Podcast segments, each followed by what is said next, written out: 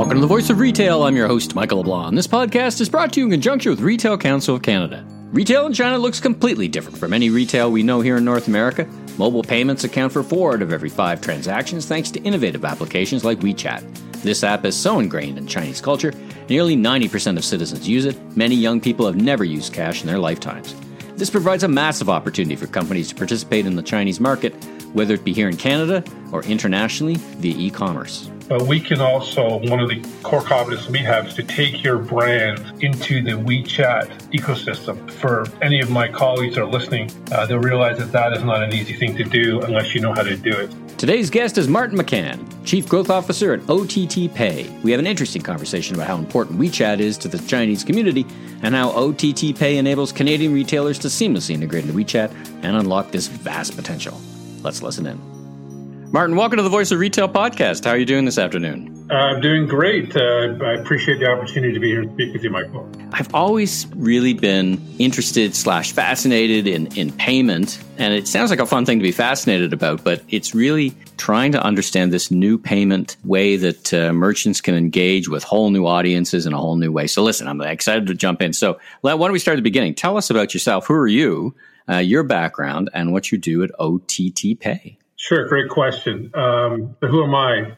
You would categorize me as a career payments person. I've been very fortunate um, to see the advancement of payments over the last uh, 30 years or so. I know I'm, I'm dating myself a little bit there. Um, I've worked for processors. I worked for processors before there were processors and there were banks. I worked for payment brands. I've worked for software uh, companies, hardware manufacturers. I've worked for startups. I've worked for uh, Fortune 500 companies.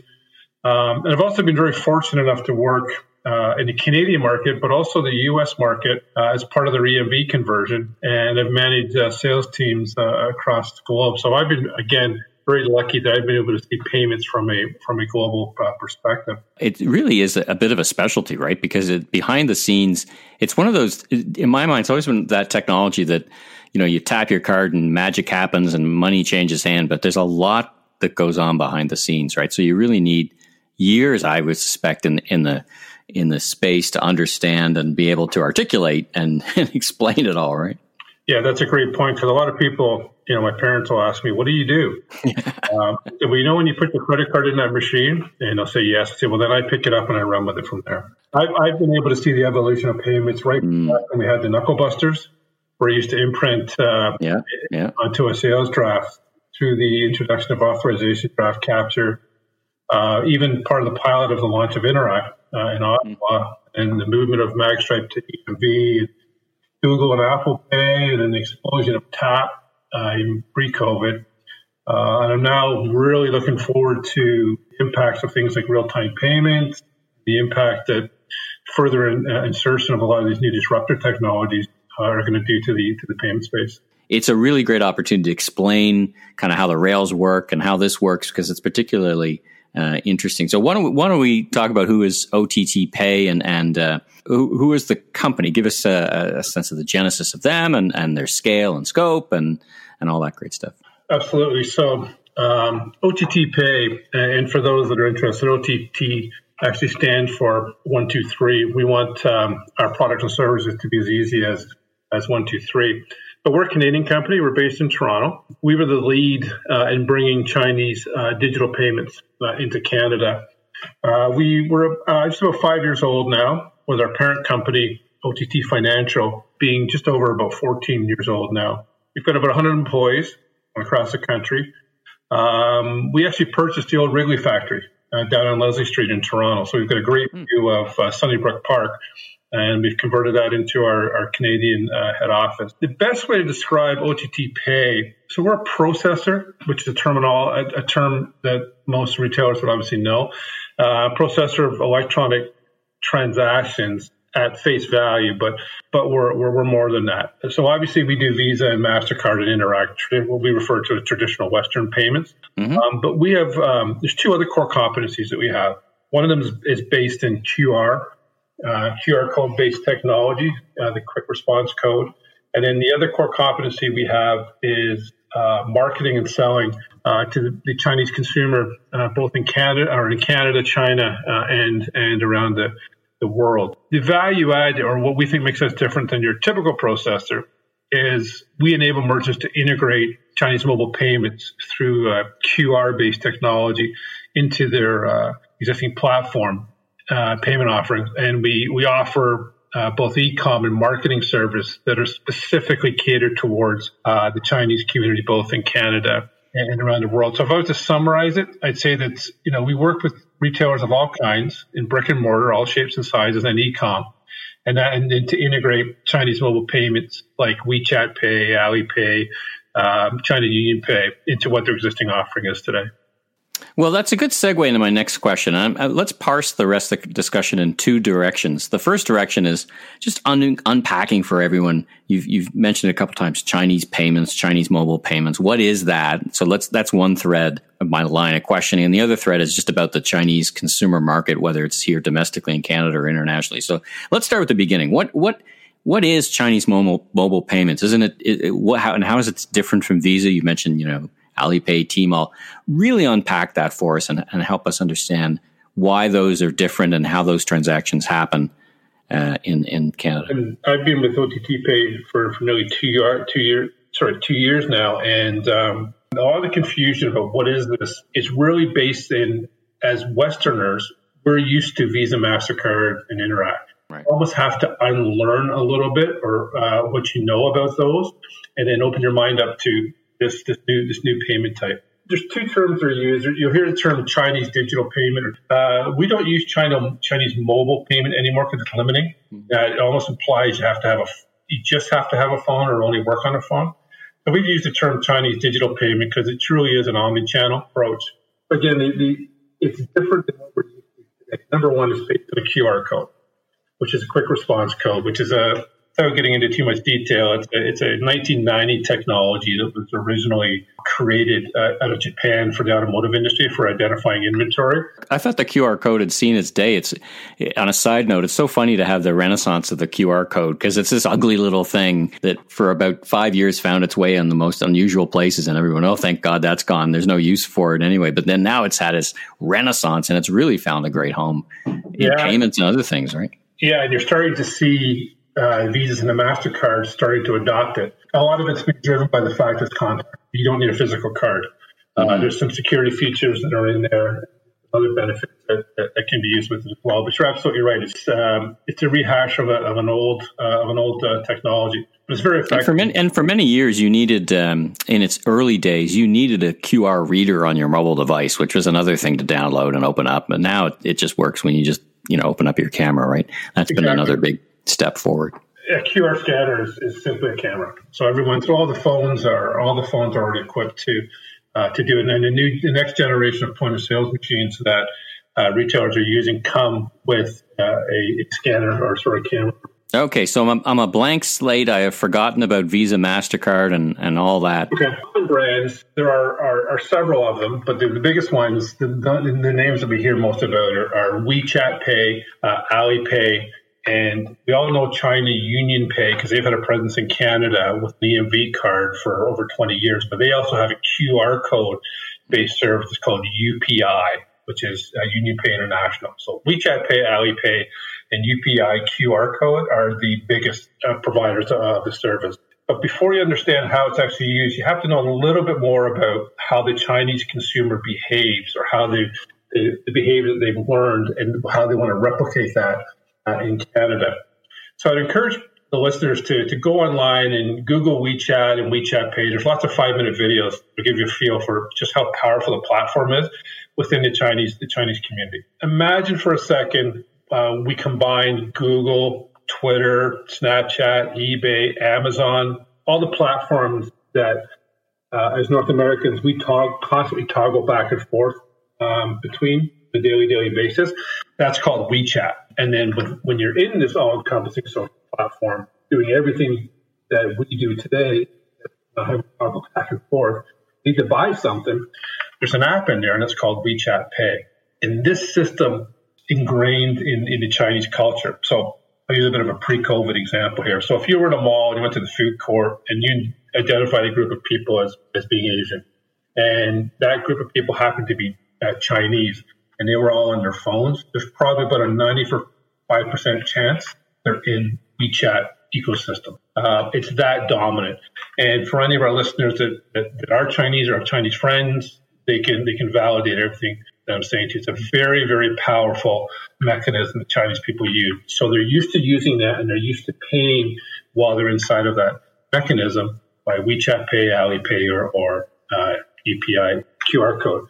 So now spin spin the spin the lens around quickly just a little bit. So if I'm a a, a user of of WeChat Pay, is it hooked up on the back end to my bank account? Like, how does that money flow? Yeah, so there's so there's some nuances. Uh, sorry, I cannot get a WeChat Pay account because it's tied to a Chinese bank account. I'm not Chinese, um, so the only people that can use WeChat Pay, Alipay, etc., are Chinese nationals. You have to have a bank account uh, mm. in China. So one of the benefits of it is it allows Chinese people greater access to their money because there are some restrictions on how much physical money allows them to electronically access all of their money in China. So, what, what the result of all this is that China has been going cashless before going cashless was kind of cool. You, again, you can search this on YouTube. There are cases on there of, of children, young people shopping who've never, ever, ever used cash.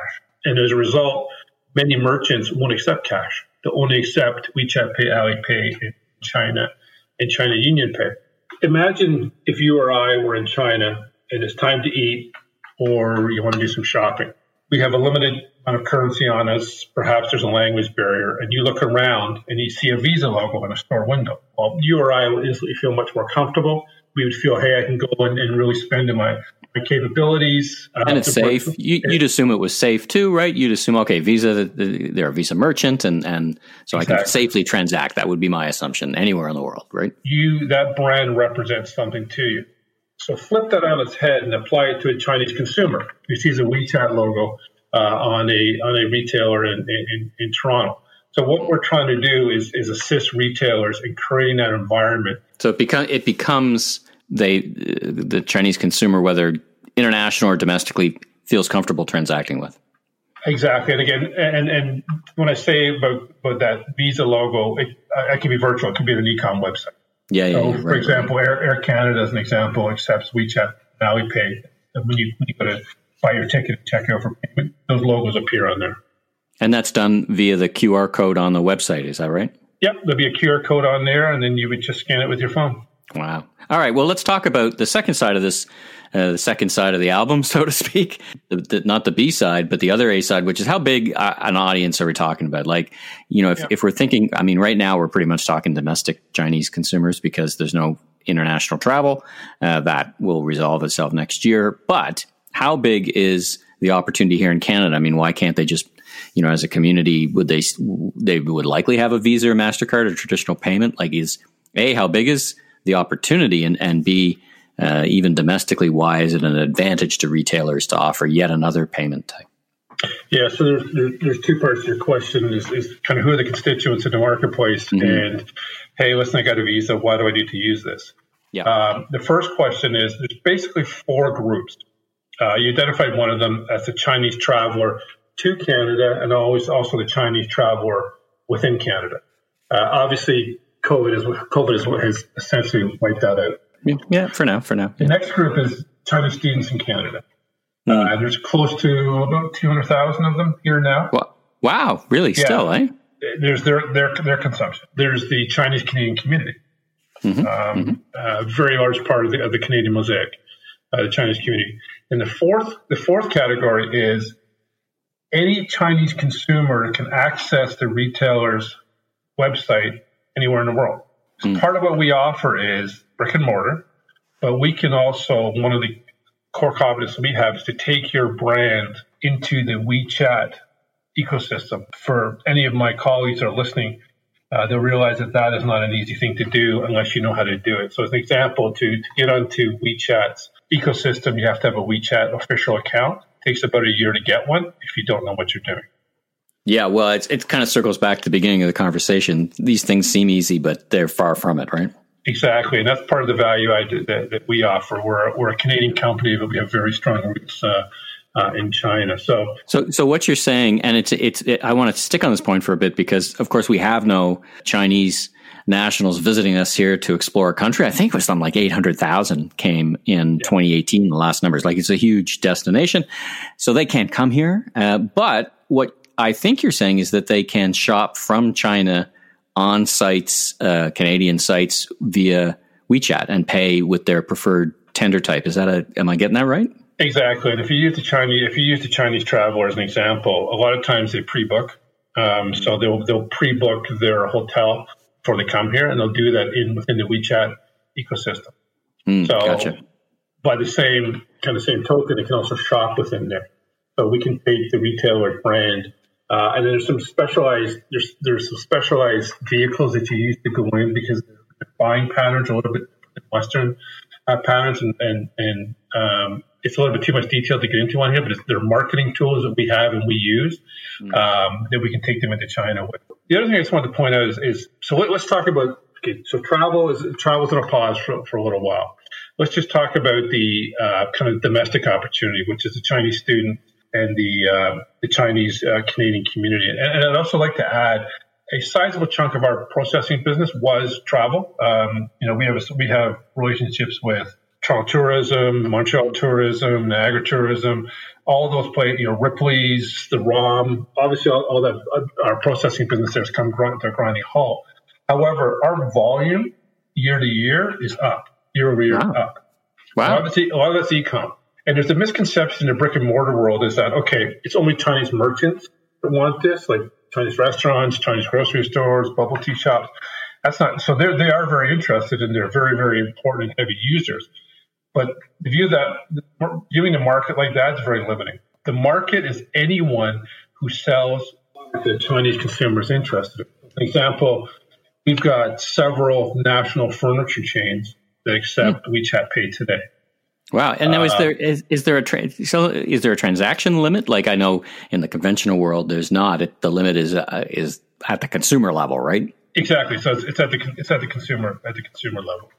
So you know when you, you kind of transitioned into uh, where I want to go for the listeners, which is okay. So you've got everyone interested if they're if or at least way more informed around this opportunity. How hard is it to do uh, as a retailer? How long does it take? And and they've got you. They call you up and they say, Martin, I want this. I, lo- I love this idea. Um, how long is it going to take? And how much is it going to cost? You know, what are the, give you some broad indications, kind of order of magnitude of these things? Sure. So on the on the technology side, because that's that's a key decision that the retailer will make. Like how hard, how difficult is it for me to implement into my current process? So a lot of us have battle scars for um, that we've had to go through in implementing, you know, moving from MagStripe to EMV or you know adding this or adding that in traditional Western payment. The way we've designed everything is, is very very straightforward. So we offer everything from a proprietary standalone device. So we mm-hmm. plunk down a device uh, on your desktop and would only run Chinese mobile payment, or we can put Visa, MasterCard on there as well. That's not optimal for a lot of retailers because of the, the value of that retail space for them. Yep. A lot of them are, are more interested in, okay, how do I integrate it into my existing cash register? The, the quick answer is that if we are already established and working with and have partnerships with most of the or the largest processors in Canada, where our application can either run on their device, uh, coexist with their device in the application. We also work with third-party integrators, put uh, to put our application uh, through them directly into the retail. So the integration part is very very straightforward.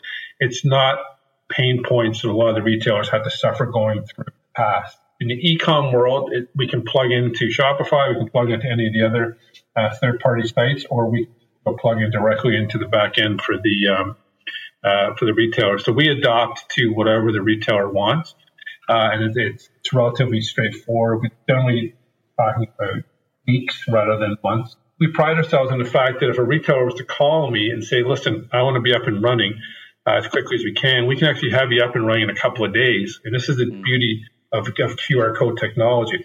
So you might say, well, how do you do that? So we can literally come into your store and put a static QR code on the back of your cash register. On our back end, we have you onboarded to scan your QR code, and it now turns their phone into the POS machine, into the transaction on their phone. So we can, fucking dirty is kind of not the right phrase, but If mm-hmm. somebody wants to be up and running super fast, we can do that while we work on the integration in the back end. So it's very, very straightforward, very, very simple to do, no major cost. You have to have to pay a third party to, to do any tweaking or anything like that. It's very, very straightforward. And the, the, now there's a merch a fee to the merchants to take to do the transaction. Is it a percentage fee? How does that work? Yeah, so it's so it's it's the, the business model is very similar to say Visa, Mastercard, or Interac.